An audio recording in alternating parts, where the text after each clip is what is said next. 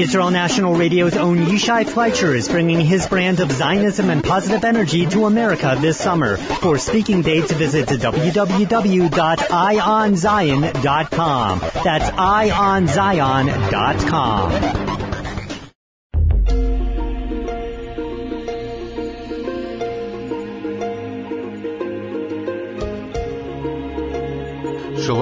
and welcome to all of you lovers of Hashem, His Torah, Israel, and the Noahide nations. You're on the Noahide Nation show, and I'm your co-host Ray Patterson. We've got an exciting show for you, but before we get started, let me go ahead and bring in my co-host and special friend, Prescott Johnson. Prescott, say hello to everyone. Hello, everyone. How you doing? How you doing? Oh, oh, I'm doing how, fine. How, are, are you, doing? you doing? Obviously, you're not doing well at all. I was just uh, thinking of those wooden uh, hand puppets that uh, the ventriloquists use. yeah, okay. Uh, just- yeah, that, that'd be a good show. We'll save that one for the, the Okay. World Conference. Uh, we'll we'll do a stage act. I don't think you want me sitting on your knee, though. well, we'll figure something out.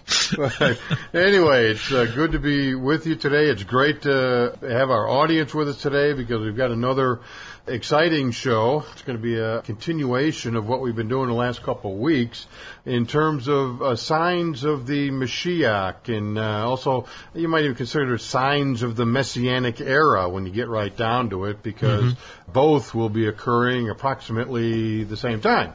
So these are signs you all need to be aware of. And well, well, it's kind of hard. It's kind of hard for it to be an era, a messianic era without a Messiah, isn't it? Pretty much.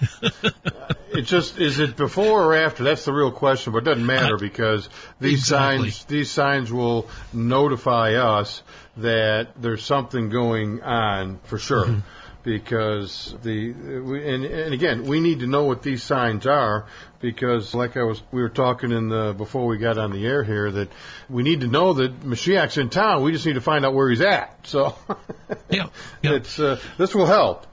Anyway, before we get started, we do need to do a bit of housekeeping, and I'm going to go ahead and start us off by thanking all of our audience members who have uh, taken the time and trouble to send us emails and ask questions and provide comments, and we love you for doing that. It's it's great. It lets us know that you're listening. It it, it lets us know that uh, you're enjoying what's you know, being put out and that you like to interact. So, you know, please keep them coming. And you can just send those to Noahide at IsraelNationalRadio.com. Prescott's going to go ahead and help us out with the Sheva Mitzvot and uh, maybe another announcement or two. All right. Um, we always like to, and sometimes forget, to go through the seven commandments given to uh, Noahides, and um, uh, and and it's helpful for new listeners to become familiar with them. Uh, the first of the seven commandments is to not blaspheme, uh, to not commit idolatry, to not commit murder, to not commit sexual immorality, to not commit theft and then we are required to establish courts of justice. And the final one is to not eat the limb of a living animal. And uh, of course, these are, I mean, those sound like pretty simple commandments, but as we have discovered uh, some time ago when we did a series of shows on theft, that uh, there's really a lot more depth to these laws than perhaps what first meets the eye. And, Well, it's uh, kind of it's kind of interesting too that you you mentioned this because, and you're probably aware of this on the Yahoo group. There's a bit of a, uh discussion going on uh, on the Noahide Nations Yahoo group that has to do with the word m- mitzvah and whether or not it means commandment, uh, statement, uh, utterance, what have you. And uh, so there's an excellent discussion going on about that. I mean, we we call them, you know, the seven Noahide laws. They were commanded to us through Noah, and uh, so we call them the uh, you know Sheva Mitzvot. But you know that is an interesting discussion because I've had rabbis tell me both that it is a that they're commandments, and I've had others say no, no, no, no, they they're declarations. So you know, because we still have free will and, and the right to determine whether or not we're going to follow them. And obviously many have chosen not to, but also Mm. a lot of them don't even know that they exist. So Yeah. thank God the INR brought us on to their programming to allow us to share it with the world. So, Yeah. Baruch Hashem for Israel National Radio. Yes, uh, and and I guess another uh, I guess another thought. I, I guess one of the things that impressed me when I had made my journey out of Christianity was that when I started looking even at the very beginning of Genesis, when God spoke all of creation into being, and we understand that when God speaks, He doesn't have a mouth and He doesn't have a tongue and He doesn't, you know, have. It, it, it, these are anthropomorphisms that uh, help us understand what God is doing using ideas and concepts that we're familiar with. But the, but nonetheless, the idea of uh, that when when Hashem spoke, or in the case of creation, when when Elohim spoke, and all of this came into existence, what I would like to know is, is there really a difference between a statement or a commandment when everything that Hashem says, everything that proceeds from the mouth of God, is um, is what it is. I mean, this is this is this is God speaking, and and so if no matter how minor it may seem, that it's God speaking means to me that uh, if I'm going to if I'm going to debate whether it's a statement or a command, the fact is it's God speaking. Right. Yeah, So- how how important is that? You know, might Yeah, have a yeah. you know a little significance to it after all. Uh, you know, and that, it's funny because that brings on another interesting question: Are we the only form of creation that has free will? Obviously, Hmm. Hash, obviously Hashem has control over nature. Mm-hmm. He seems to have control over, you know, the, the wildlife, the animals, Hmm. but but they seem to live instinctively rather than by any you know set of, of rules or code or anything like that. I mean, their code is survive, so Right. uh, that and make little babies. Uh, so you really wonder: Are we the only form of creation that might have free will? Hmm. Maybe uh, that's uh, another two shows that we, we Uh, need to throw together. yeah, yeah. but anyway, Anyway. uh, you were going to mention something about uh, a new class getting started, weren't you? Uh, yes, and uh, I, I believe in a previous, uh, uh, I think in either the last show or the show before, we had mentioned that uh, um, uh, the Noahide Laws class at the Academy of Shem at noahidenations.com uh, was supposed to, uh, uh, the Noahide Laws class was supposed to begin um, uh, two Mondays ago. Right, Uh, but right. we postponed it until uh, this evening, so it's going to begin this evening uh, on July 26th uh, with Rabbi Aviner, and uh, it's a great, great class. And uh, anyone who has not uh, attended um, a Noahide Laws class previously, you need to check this out. And um, uh, this is not the first time he's offered the class. Uh, I don't know how many cycles he's gone through. Um, I, I believe he's gone through two cycles, and this is now going to be the third cycle. yeah, yeah. Uh, So the first cycle took him about, I'm going to say about a year and three or four months, just because it was his very first time. Mm-hmm. And then the second cycle was a little less because he was more used to the technology and you know Yeah. what he was going what he was presenting. And now this will be the third cycle, so it'll even be uh, shorter still, but probably not by a whole lot because you almost can't. You know, when you consider that uh, uh, Jacob, uh, you know, spent seven years at the Academy of Shem and Eber. I mean, my gosh, you know, who who are we to say it's going to be any, any less than seven years? But Yeah. yet we can. So we just say it. This is surface level for understanding. So, but it, Prescott's right. It is a great class, and there's a lot of information revealed, and and I mean things some oftentimes that are revelation that'll Yeah. just shake your core. So it is a great class. Yeah, uh, I you know, um, unfortunately, I don't get to attend the classes when they're actually given, but I've had the privilege because I've worked with preparing the podcasts uh, on our podcast network uh, for for some of these classes. I've had the privilege of editing these classes, and uh, it has just made me appreciate uh, his teaching so much. And uh, and so, anybody who's interested in actually uh, hearing some of the previous classes that have been offered, uh, they should uh, check out um, our our podcast selection at the site. Um, but I guess the thing that I was going to say is if I was going to say if Rabbi Aviner is anything like me, and then I realized what a terrible thing to say about Rabbi Aviner. That's okay. He won't take it personally because no. he doesn't know you personally. but but if but if he's anything like me, it's kind of like after we do a show and I'm I'm and and I get a chance to listen to uh, to the the show when it's released on uh, on Israel National Radio.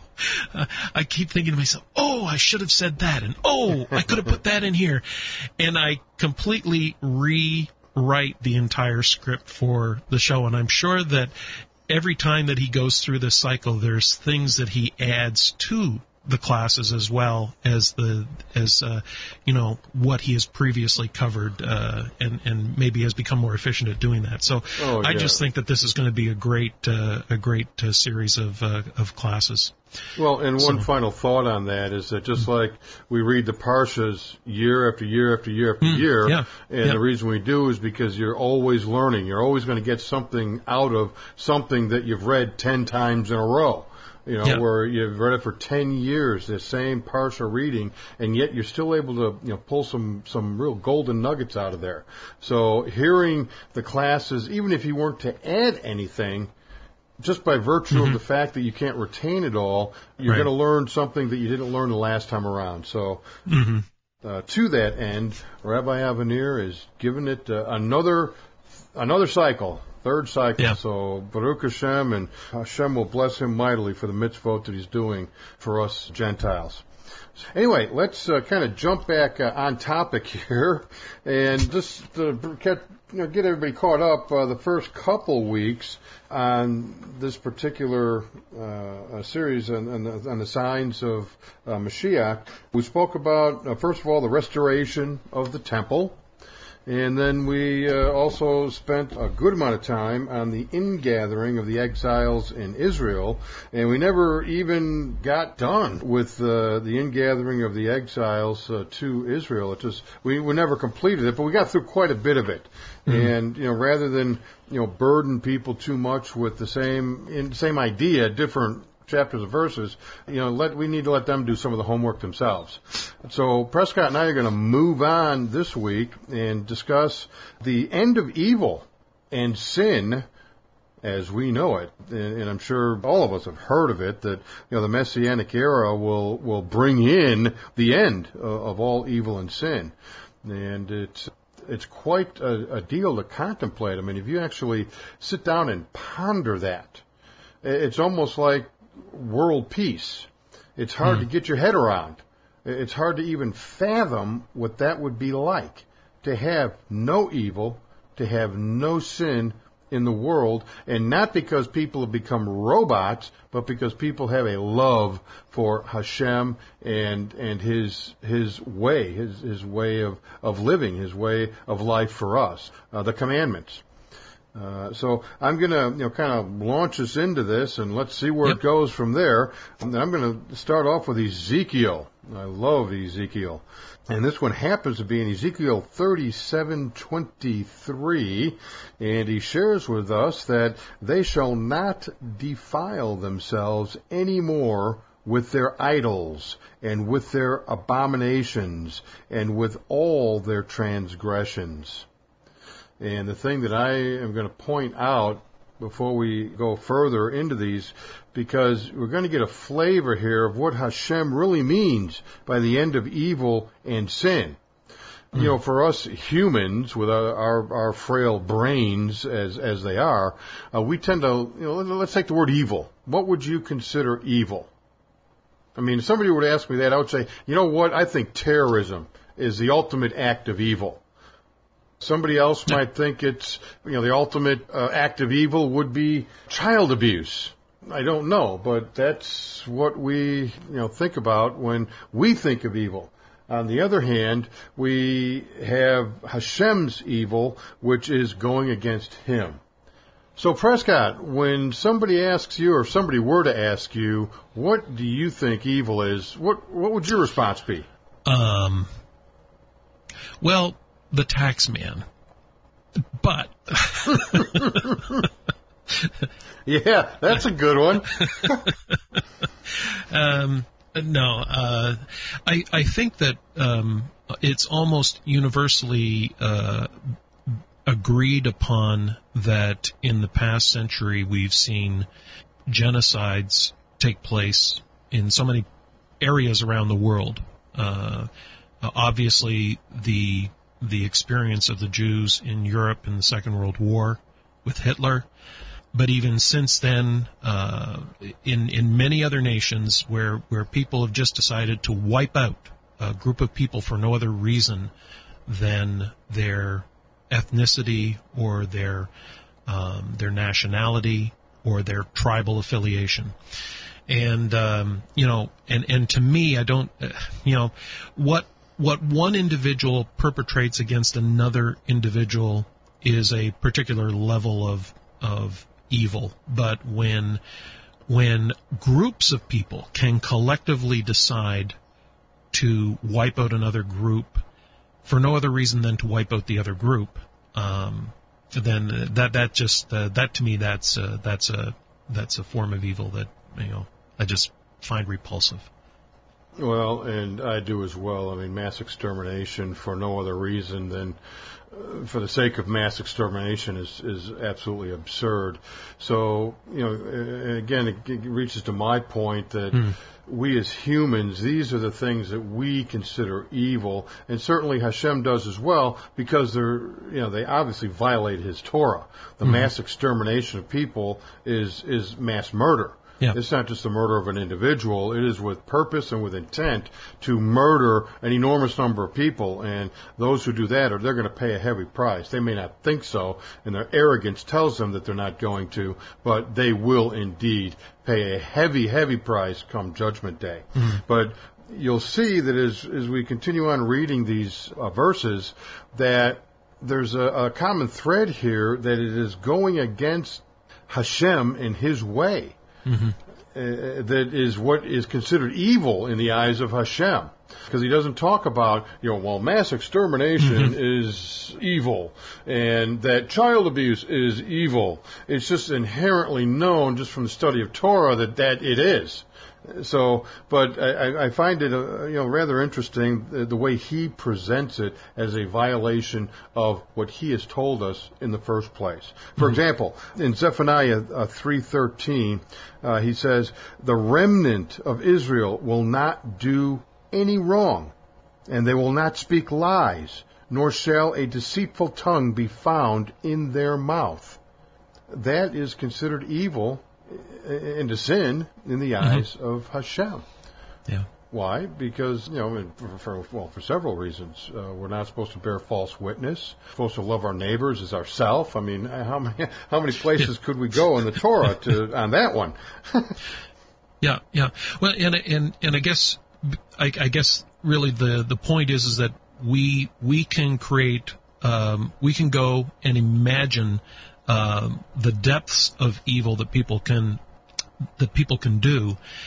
But here, it really is simple. It's simple in its definition. It's what is contrary to the law of Hashem, and and therefore it uh, it's it's no longer about you don't have to go uh, wait for for great evil to exist before we call it evil. This here's this here's a that the smallest violation will will be changed that that that uh, in, in, this um, in this prophecy here in Ezekiel, it says they shall no longer defile themselves with any transgression of any kind. Right. That so this is really uh, something that is has has obviously not happened up to this point in time in history, and quite clearly, it is there expressing a, a monumental change in the behavior of the Jewish people specifically because this is about the land of Israel. This is about the it's about uh, the people of Israel and the change that will take place in them. And right. as it relates to, because in verse 24, the very next verse, it says, "And my servant David and uh, shall be king over them." So we know that this is a clear messianic prophecy, unlike other prophecies that other people purport to be messianic, where there's no mention of David or the root of David or the branch of David or anything like that. This is very clearly a messianic prophecy. So for Right. so for anybody who's confused, this is a messianic prophecy. This has not yet happened. Well, and uh, interestingly, the the way you put it, uh, this is for the Jews. Is it, it is indeed as it's written for the Jews, but it is also the Gentiles must comply with this as well. Right. We will discover and- that. Yeah. and- Yeah. in in order, and we'll be getting into this a little bit later on. You know, maybe not this week, but you know, maybe next week. You know, the the peace and harmony that is supposed to exist. Well, that will not only be for Israel, but it will be for all of mankind.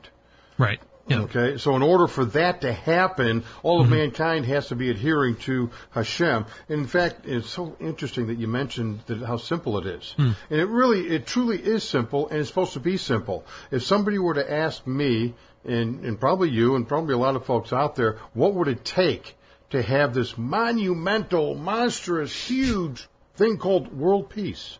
What would it take?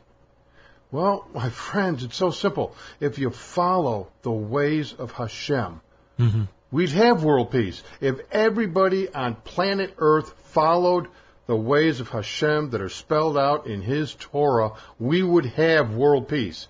And we're going to have world peace one or two ways. We can either have it the, the easy way or the hard way. the easy way, of course, is for us to bring it about. The hard way is going to allow Hashem to bring it about. And that's all I got to say about that, as Forrest Gump would say. but but let's you know go ahead and share some more you know confirmation of this in you know various parts of the uh, Tanakh. In in uh, Zechariah uh, thirteen two tells us that it shall be in that day that I shall cut off the names of the idols from the earth, and they shall no longer be remembered. And I shall also remove from the earth the false prophets and the spirit of impurity. Now this starts getting into the idol worship. Mm-hmm.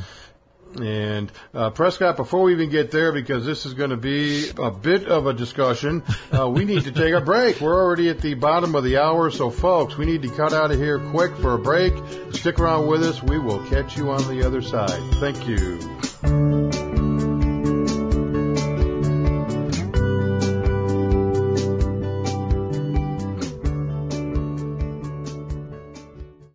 Hi, my name is Benny, and I'm from Scarsdale, New York, and I'm here in Israel to celebrate putting on my tefillin for my bar mitzvah. And we just finished checking out all the Shavaminim because it's in my parsha.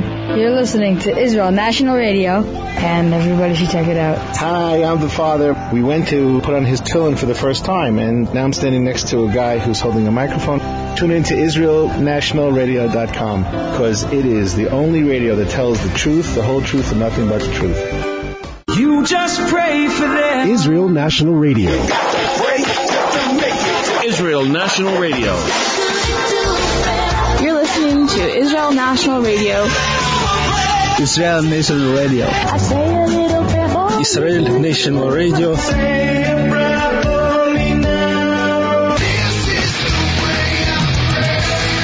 Israel National Radio. We're praying for redemption.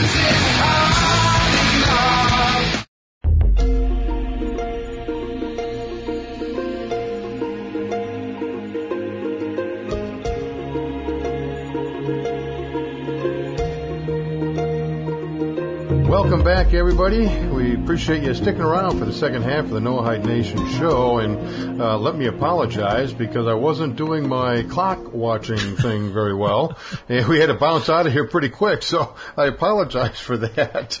But we gotta, gotta let uh, uh, INR and the other radio stations make a, a living. You know, it's funny how profit keeps you on the air. So anyway, uh, let's go ahead and review what, you know, I had, I had said before we so so rudely had to jump out of here.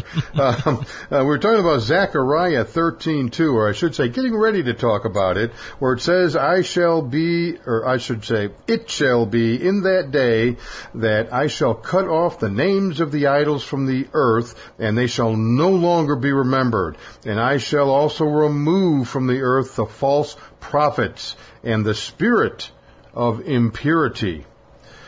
Now, this, to me anyway, seems to be more on a general type of basis because he's talking about all the idols and quite frankly, you know, I don't know what would be considered idols for the, for the Jewish people because normally we would think of, you know, pieces of wood. I mean, usually the way it's presented in Torah is, you know, worshiping a piece of wood, a piece of stone, something that is uh, something other than Hashem.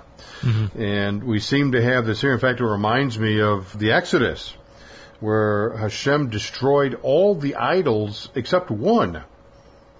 Uh, there was one that was at the uh, at the river, and this idol was like the biggest and baddest one of the Egyptians, and this is what helped give Pharaoh the courage to still continue to go after the people, to bring them back uh, into Egypt, into slavery, and uh, that was that's what gave them the courage to do that. Is that Hashem, for some reason, decided not to destroy that idol, and yet Pharaoh thought, "Oh, God couldn't destroy that idol, hmm. and that's my God. So all of a sudden now he had the, the strength, or as it says, the hardening of the heart. Hmm.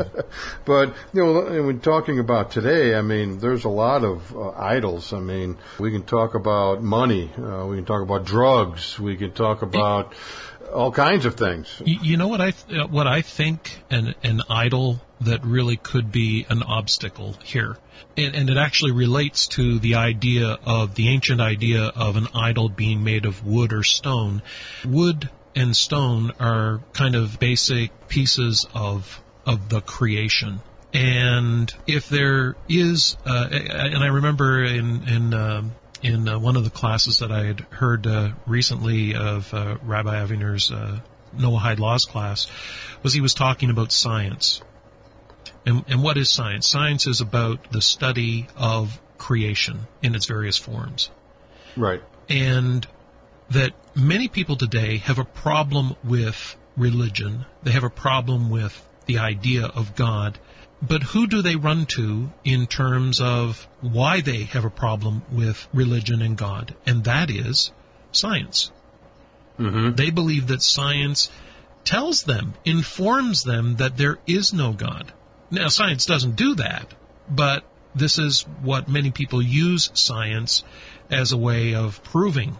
You can't prove to me there's a God. You can't show me that there is uh, some kind of uh, that there is an unseen force that uh, controls the universe or put the universe into motion. But this is, uh, there are a lot of people who look to science for the answer to life's problems. And they don't look to Hashem. They don't look to His Torah. They're looking to psychologists, and not that there's anything wrong with psychologists, because I think that, you know, there are good, uh, there are benefits that we receive from good psychology, but but they look to the world of science for the answer, for the solution to the problems that mankind has. And so that can very much be an idol because it's something that they turn to instead of turning to Hashem. I agree. And science, uh, kind of the way I've looked at it with my simple mind, is that uh, scientists tend to study that which is created. Mm-hmm. You use the word creation, and I kind of separate that out. They they do the study of what has been created rather than a study of creation and the only way that you could have a study of creation is to uh, number one have it have have been there, which no one has, and number two, uh, you know, hear it from, or not hear it, but read it from the, the horse's mouth, as it were. I mean, Moshe, who learned it from Hashem. I mean, the Creator gave us how creation came about. And I don't know that it's science so much that disproves that, you know, the, the creation no, in, no. in that way. It try, they just don't want to admit to it. It- But they don't have much evidence to indicate that it did not happen and therefore don't really challenge it from that standpoint. But there are now scientists who are looking at their science and looking at what they've discovered and starting to ponder, you know, wait a minute, maybe this whole Darwinian theory is just that. Maybe it's just a theory. Mm-hmm. So it's very interesting how this is all coming about. Yeah, well, a- again, it's like anything that you can turn into an idol has, I mean, un- un- unless you're actually taking a piece of wood and covering it in gold and setting it up and bowing down to it.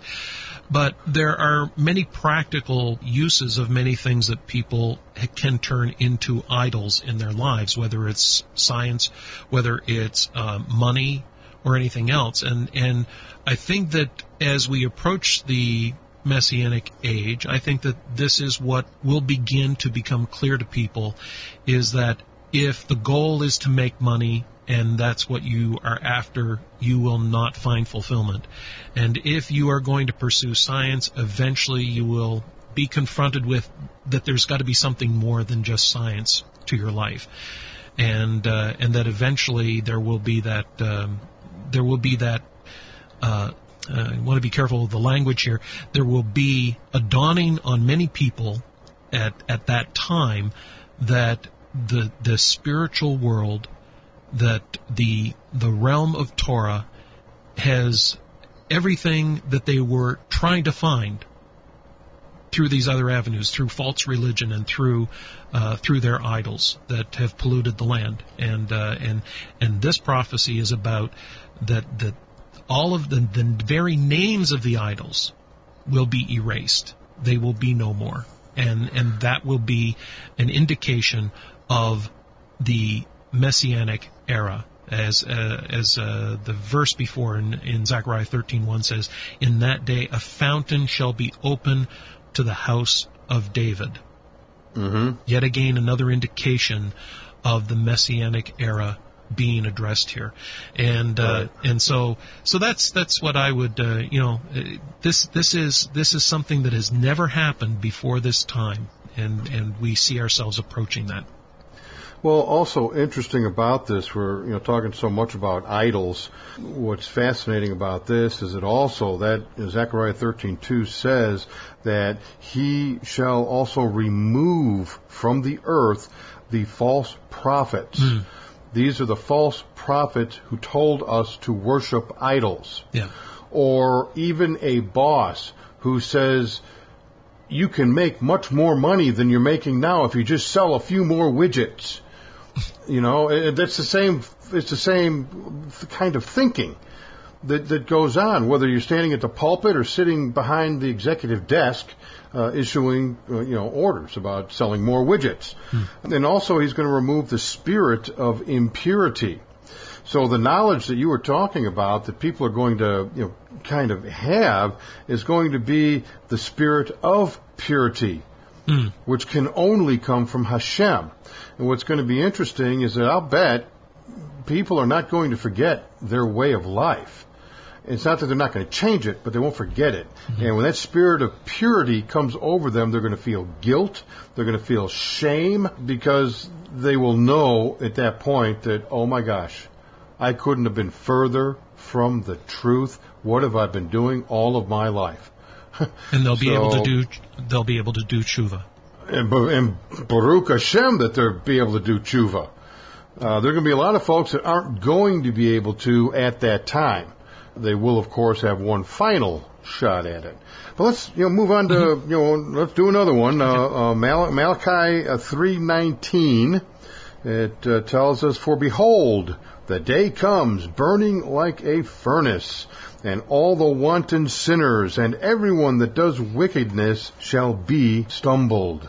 that to them shall not be left root and branch. So this is you know another situation where and it says everyone. I mean, it's using the word everyone that does wickedness. They'll be stopped. Mm. It'll just be stopped.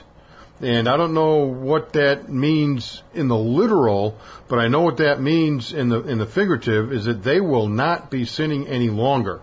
Uh, the literal could mean that you will be you will vanish from planet Earth. You know, I don't know whatever it's going to take for that to happen. Hashem apparently is prepared to do. Mm. Now, hopefully, it will not be as brutal as you know people disappearing from the face of the planet, but you know we may as well face it that there may still be those who, even as they saw in Egypt during the time of the Exodus, they, they all saw the ten plagues, and yet stayed in Egypt. That's how assimilated they were. So we can only assume from that that the same condition is going to happen during these messianic times. So before there's peace and harmony, what's got to happen first? The evil and sin need to be removed. Or shall we say, the evildoers and sinners will need to be removed. So you know, that's kind of how I look at that because he uses the word wanton sinners. These are people who are sinning by choice, and they know that they're sinning.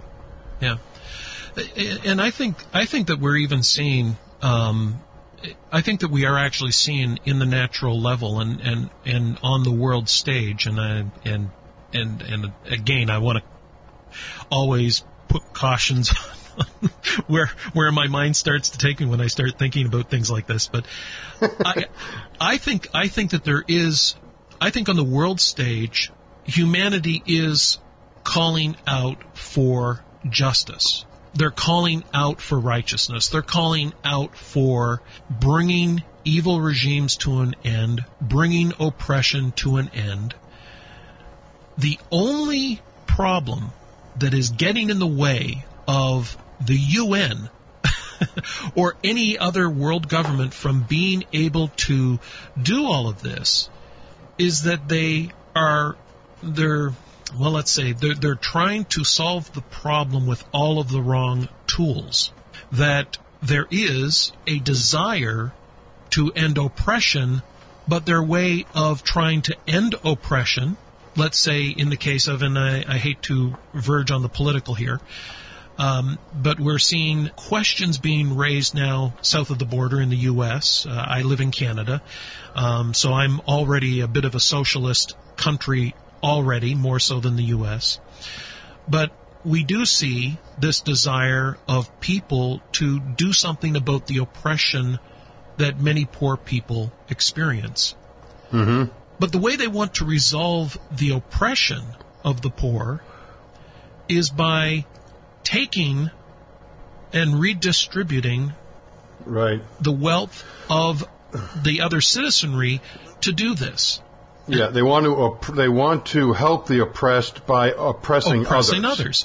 others. and, and, and so it's kind of like I, I, I suppose there might be some kind of crazy argument. Well, well, if somebody's going to kill me, I should kill them first. So if somebody's going to steal from me, I should steal from them first. No, no, no, that isn't how this works. but there is in in terms of there is a desire for righteousness on the part of people and they're looking for the way they're looking for the path and they're just not being given it and um, and this may be another show entirely but you know I, I I've often been mystified when I look at U.S. politics and how so many on the right are evangelical Christians when so much of the language that at least I read in the Gospels about whether it's turning the other cheek, going and selling all of your possessions, and so on and so forth, right, uh, would seem to indicate that they should be on the left. right? Right. Whereas those of us who are sitting on the on the right, politically speaking, tend to uh, gravitate towards personal responsibility, and, and not that I think that uh, most Christians actually believe that. Most Christians actually believe in the idea of personal responsibility. Right. But it tends to run counter a lot of ideas that emerge out of the teaching of Jesus in the New Testament. Right. So I, I agree. So so they're looking for righteousness. They understand that there needs to be responsibility. They understand that there needs to be justice. But what they haven't been able to do yet is sort of cross over that chasm between a Torah perspective on what is righteous and just and what their religion at its at its base teaching when you get into what Jesus taught in the gospels if we are to take them literally that this clearly sends them in another direction than where they know they should be which is why they tend to be right of center politically speaking because they know the difference between right and wrong Mm-hmm. and I, you know, I'm just saying that for those because I know that there's a lot of evangelicals that listen to INR that they need to begin re-looking at Torah. They need to start looking at the Torah as being more consistent with their even their political philosophy and their political values for, for many of them. I, I know what you're saying, and I've had this discussion uh, with myself early on, but with others as well. It's how how can I have this feeling of respo- being responsible? I I'm responsible, and I uh, must take responsibility for my actions or lack of actions, and yet I have a religion that I believe in, where this person who is supposed to be my savior has taken all of that burden away from me. It's it's a difficult thing to make work. It, it really is, and I pondered it long and long and long enough that it didn't work. That's why it was so difficult to make it work. Right. Um, so anyway, but you know, I wanted to to say something because you started this off with, you know, you don't want to get political. well, you know, when you start talking about evil and sin and and oppressors, who are some of the biggest oppressors we have on earth? Are they not political leaders? Hmm. I would say the majority of them, if not all of them, are the real oppressors. For example, we just you know came just gave the statement that the way that many of these leaders solve the, the helping of the oppressed is by oppressing others. Mm-hmm. Well, what happens when they do that? Then everyone is oppressed. Yeah. I mean, literally, you cannot say that everyone is now elevated and, and better off as a result of it. No, it, because everyone is now oppressed. Those who have have done well are now oppressed. Those who have, uh, have always been oppressed and been kept down, um, you know, they always blame the rich people for this. It's not the rich people's fault. They've been throwing billions and billions and billions, and uh, by the way, billions more at inner city issues and uh, inner city schools and all of this, and yet they still exist. So it's the politicians who keep them down. It isn't people, it's politicians. And it's and, and let, let me just say that in uh, Jeremiah uh, 25, uh, I believe it's uh, um, 25, 34, I believe, through 38, 39, where there's actually a description of a punishment for shepherds, for pastors, and for politicians. There mm-hmm. is a severe punishment for what they have done. So even Hashem recognizes who these people really are, who sit and smile at you, at you and tell you lies and oppress you for their own benefit.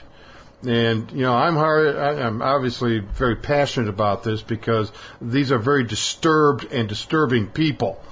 But uh, even Hashem recognizes this, and He's just told us with the last couple verses that I've read, He's going to eliminate all of that, one way or the other. Yeah, it, because again, and I and I'm always trying to draw parallels to our earlier shows when we're talking about prophecies that were supposed to be about someone else.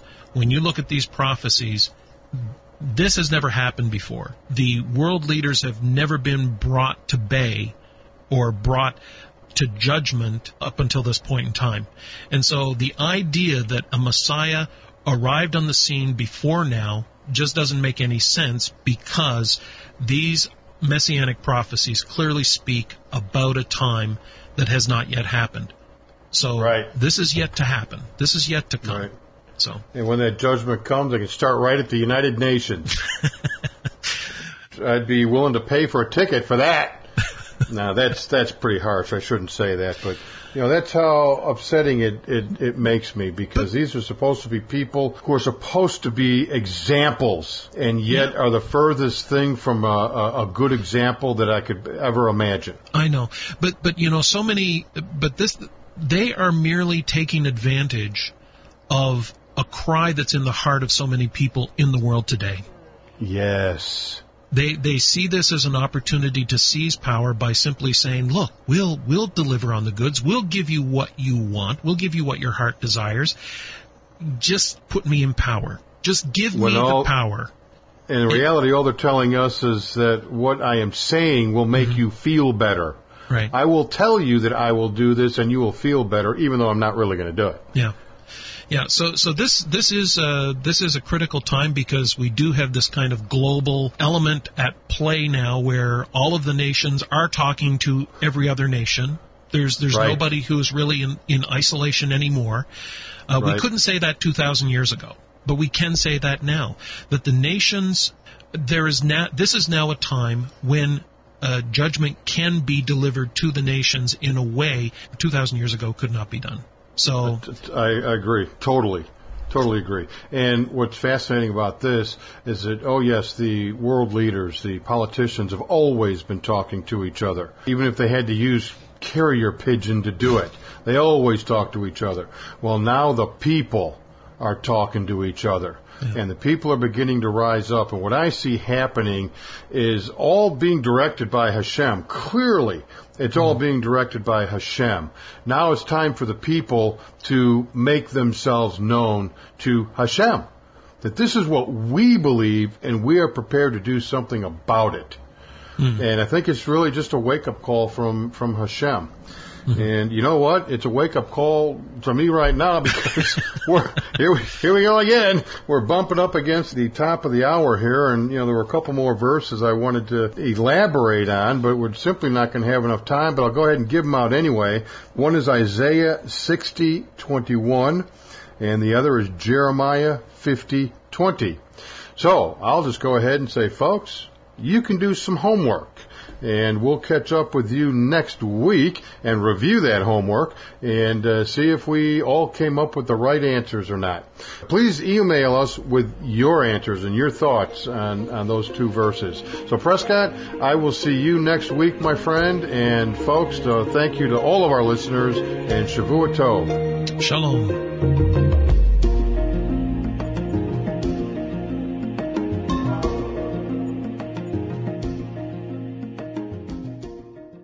Kidashta, the personal touch, invite everyone to their two exciting stores, one in the heart of Jerusalem and one in Modaim. Kidashta, the personal touch, is the epitome of elegant style and service. Sterling silver, artistic glassware, jewelry, tallitot, mezuzot, and much more. And also features a full boutique wine department specializing in Israeli wines. And of course, everything is available online at Judaica4U, Judaica, the numeral 4 and the letter U, dot com. First Israel Mortgages. Our mission is to help people obtain the right mortgage, get preferred rates, and realize their dream of owning a home in Israel. Our staff is made of American born Israelis who understand your needs when structuring a mortgage. At First Israel, your financial security is paramount. Visit us online at firstisrael.co.il. That's firstisrael.co.il.